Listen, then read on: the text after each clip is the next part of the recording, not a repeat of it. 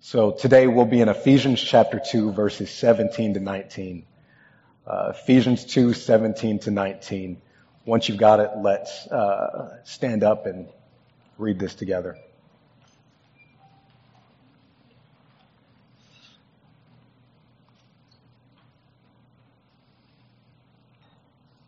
Also want to welcome our friends joining us online. What's up? Um, Ephesians chapter 2. Uh, it's great for you to join us. Um, if you're able, I'd love to see you in person sometime. Um, Ephesians chapter 2, starting in verse 17, uh, Paul writing about Jesus says, And he, that's Jesus, came and preached peace to you who are far off and peace to those who were near. For through him we both have access in one spirit to the Father. So then, you are no longer strangers and aliens, but you are fellow citizens with the saints and members of the household of God. Father, thank you that you've placed us in this. Thank you that we're no longer strangers, we're no longer aliens, but we're, we're, we're, we're fellow citizens with all of the saints and members of the household of God. Thank you. Speak, in, speak that into us.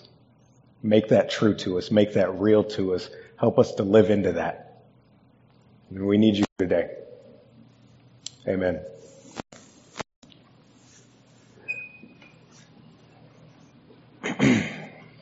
Um, so if I were to ask you, what does it mean to be a part of your family, your, your biological family?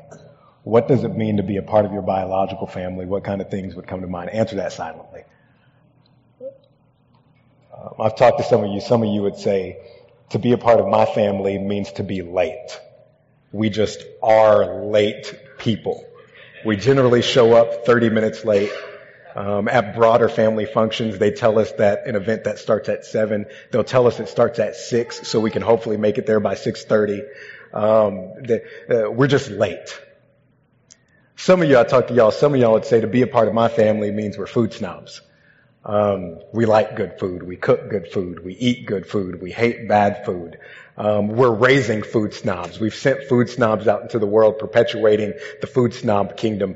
To be a part of this family is just to be food snobs. Here's one. Here's one. Um, some of y'all, a lot of y'all might say to be a part of my family means we bleed and breathe Kansas City Chiefs. Um, you, you, you would say, I, I endured the cold years.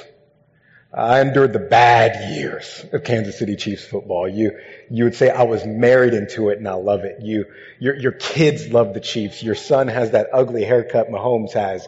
You, you have a dog with the Chiefs jersey on. You, you have a baby doing, if it's a girl, she's going to be named Casey. If it's a boy, you're going to name him Chief. You just really love the Chiefs.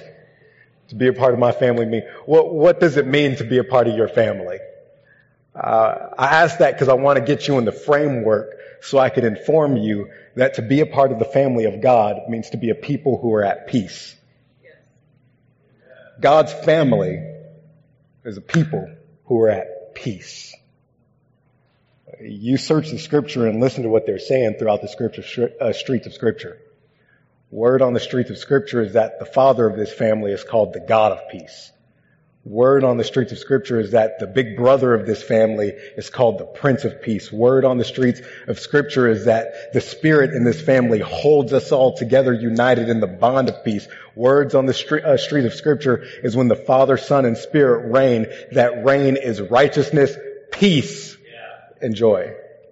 This is a family that's at peace. That's good news to us today, and I want us to grip how good of news it is by the time I sit down. Um, and here, I'll, I'll, give you an early glimpse into why I believe this is good news. Um, about a year and three months, uh, three weeks ago, we sent out a message that said we're not going to be meeting in person on Sundays for the foreseeable future.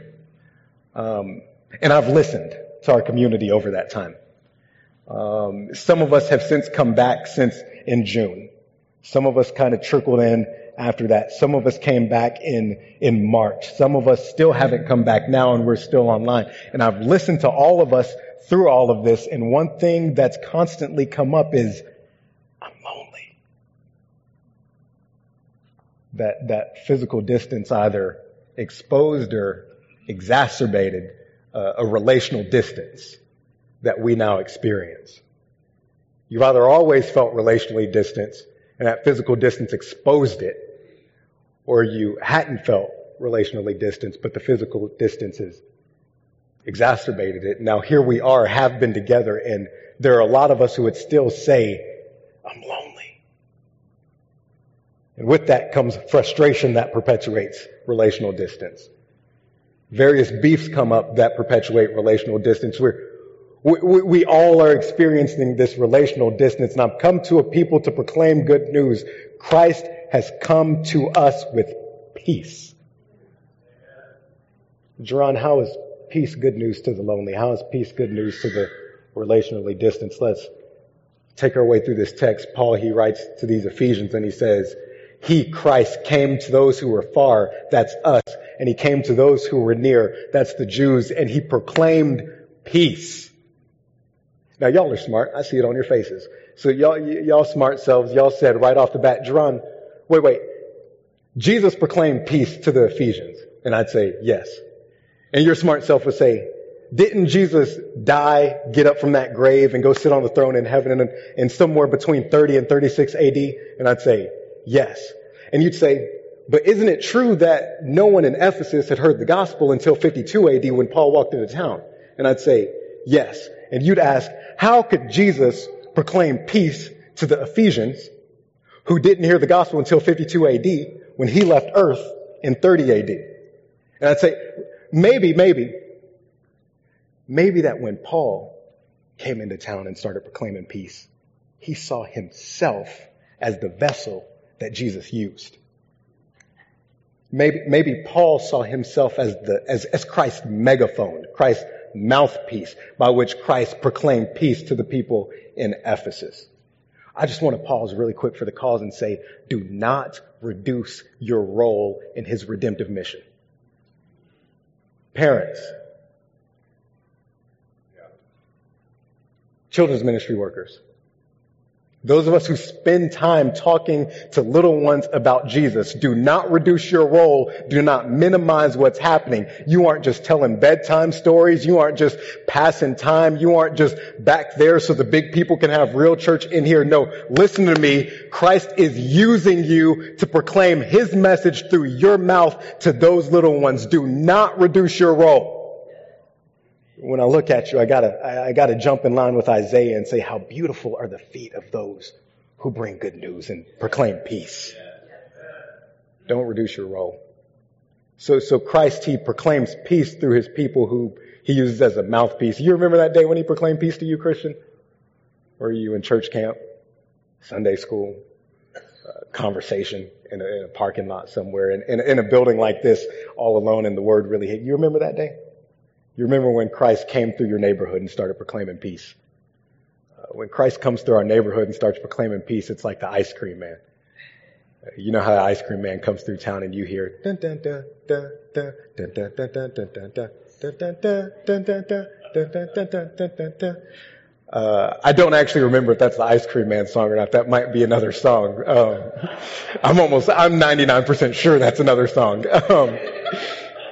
but, but, but, but when you hear that, when you heard that, you knew that the ice cream man wasn't just informing you that he had ice cream. He was inviting you to come get that ice cream. When Christ comes through and says, peace, peace, peace, he's not just informing you, I have peace. He's inviting you to come live in it. He can freely offer it because he's the one who created it. Uh, Paul, Paul in Colossians 1.19 says, speaking of Jesus, the fullness of God was pleased to dwell in him. Somehow deity put on humanity and kept his deity, was born through the womb of a woman without the help of man, and she named him Jesus. So when you're looking at the man Jesus, know all of God is in there. In the next verse, he says, and he made peace by the blood of his cross. That's his work. What's his work, Jerron? Uh, the song says, he gave himself into the hands of men and those men hung him high. Those men stretched him wide. The God man hung his head and he died. But that's not where the story ends because three days later he rose again. The author of Hebrews says, looking back on that, I know there are priests who made peace offering after peace offering after peace offering, but when the God man came, died, and rose, that was one offering for all time for the peace of all people who would believe in him. He made peace. This is good news to, maybe it'll be good news to us if I made a few clarifying comments about it. Um, first clarifying comment. Y'all already know this, so I'll talk to the people on the internet. Peace is not ju- is not transactional; it's relational. If we're not careful, we could minimize peace to a transactional concept. It says that Jesus paid it all just so God wouldn't be mad at me no more. It was a one-time act happened back then. That's good. It, it reduces Jesus' death to, to him being paying the price to buy us a ticket out of hell and into heaven someday. And that's it. We reduce peace to a transactional thing. But friend, peace is much more than that. Peace runs from the Old Testament through the New Testament. In the Old Testament, it's shalom. In the New Testament, it's eirene. And it's this concept of harmony and wholeness and oneness. When it's used of talking about relationships, it speaks of relational harmony. Peace isn't just a transaction of me getting into hell or me getting into heaven. Peace is oneness, friendship with God. Jesus didn't die just to get you into heaven. He died so you can be friends with God right now. Peace is not just transactional, it's relational. Here's one more. Peace isn't just vertical, it's horizontal.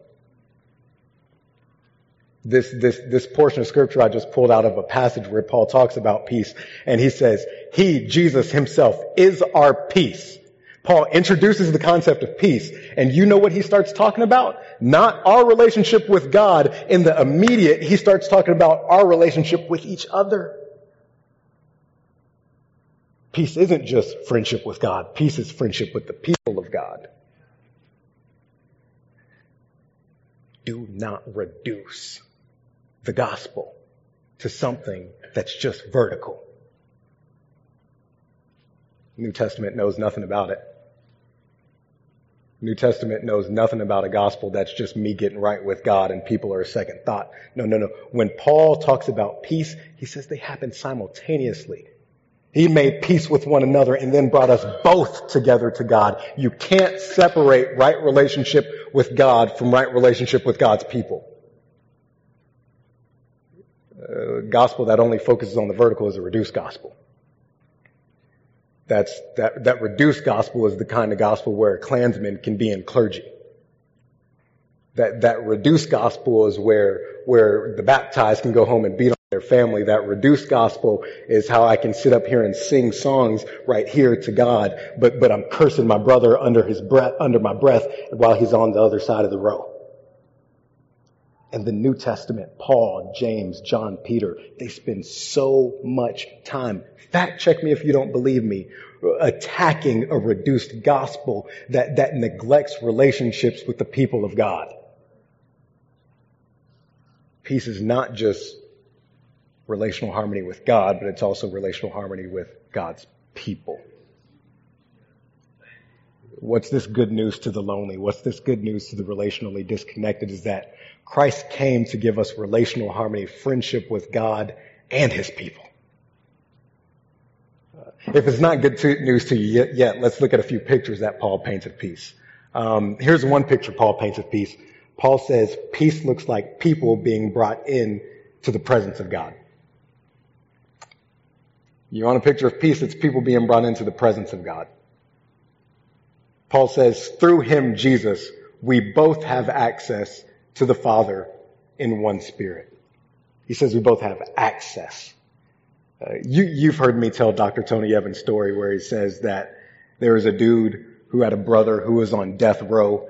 Um, they had gone through all the trials. There was no way to get him off of death row. All their resources had been depleted. The only way that this man could get his brother off of death row was, was a miracle, a presidential pardon, if you will. But that wasn't happening. So dude, he's walking down the street in the park sobbing, crying, ends up sitting on a bench and broke down. And this little boy walks by him and he sees him crying and he says, what, what's wrong, sir? And the man sobbing says, well, my brother's on death row. There's no way I can get him off. I need a miracle.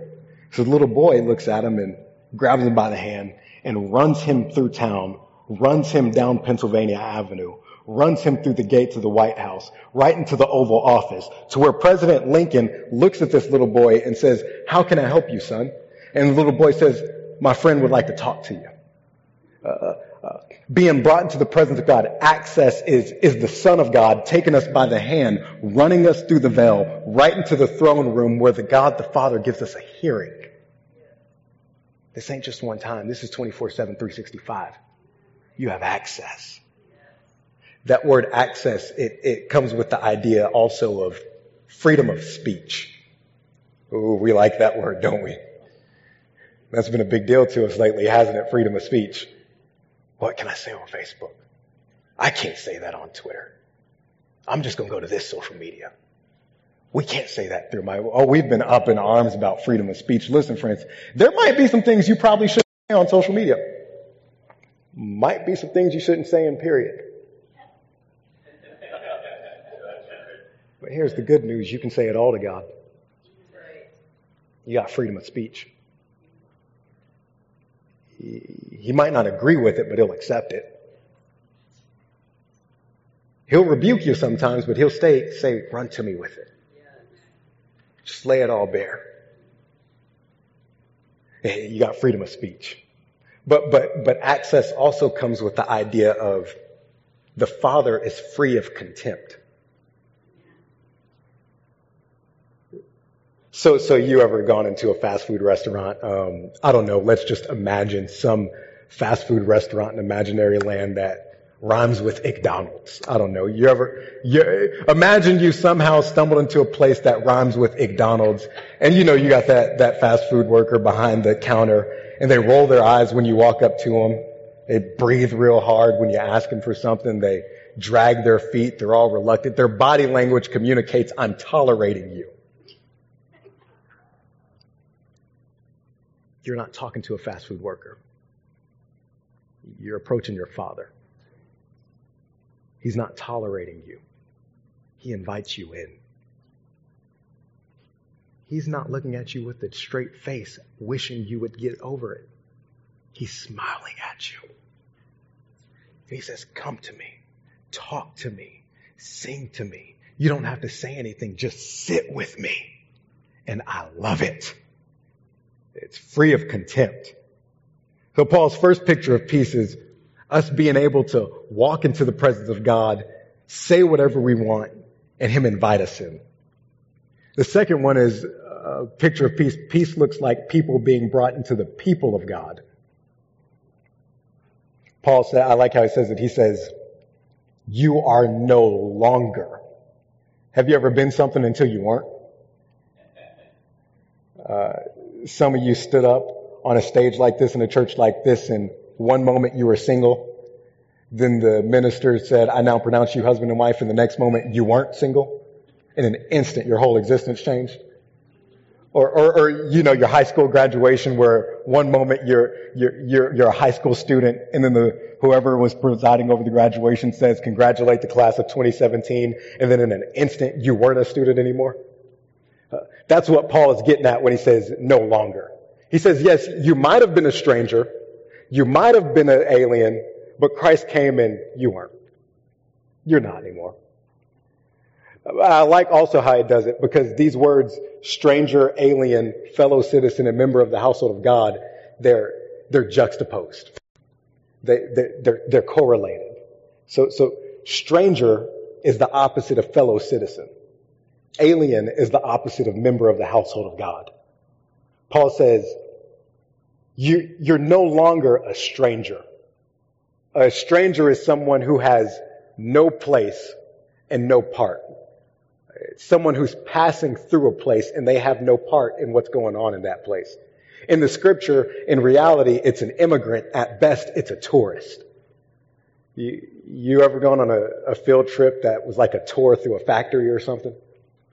Where that building, that's not your place. You have no place, no room, you have no office, you have no place in that building. And then the workers are doing all kinds of cool stuff, messing with all kinds of cool machines, and you have no part in any of that cool activity either. You're just passing through watching. You ever felt like a tourist in church? Pass through on Sunday mornings. Leave, go on and do your thing. Just passing through the community. No place in the community. You see everybody else engaging in the life of the church. Everyone else has a part to play, but you have no place or no part. Paul says, you're no longer a stranger anymore. He says, but now you're a fellow citizen. Fellow citizen is a person who has a place and a part. Uh, in, in, the city of God, all who've believed in Christ have a permanent address among the people of God, and you have an official part to play in kingdom business. You're a fellow citizen.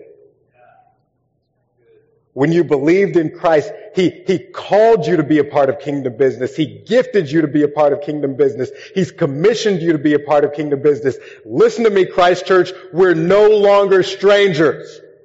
We're citizens. Everyone has a place. Everyone has a part.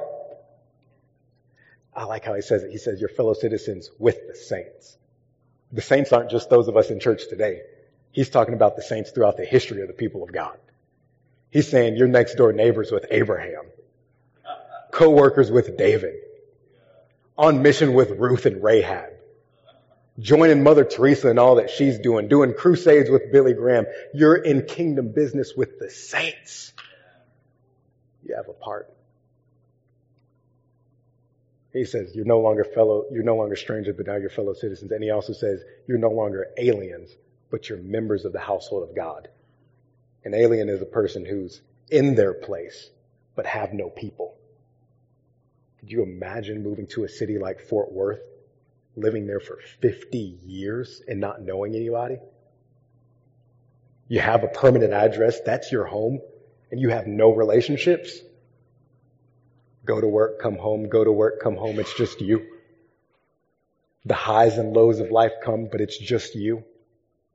Only you celebrate. Only you mourn. Only you experience. No one to share it with. Could you imagine? I know you could imagine because that's how some of you feel in church. This is your home. Christ Church is your church. Christ Church ain't your people. You have no people at Christ Church. Shared life with nobody. Going through life alone. He says, You're no longer an alien. But, but, but now you're a member of the household of God. Listen to me. You've inherited brothers and sisters. You've inherited mothers and fathers. Not just in name, in function. You've inherited, whether we like it or not, it's a kingdom spiritual reality by God who created everything out of nothing. He said, your family. You have people to share it with, people to cry with, people to laugh with, people to go to God with. He said you're, you're members of the household of God. What, what's Paul's picture? His picture is of us being brought into the people of God. Are you picking up what, what he's saying? He's saying that Christ came and he offered us peace and that peace was bigger than us just getting together in a building together. Peace is more than us just being around each other.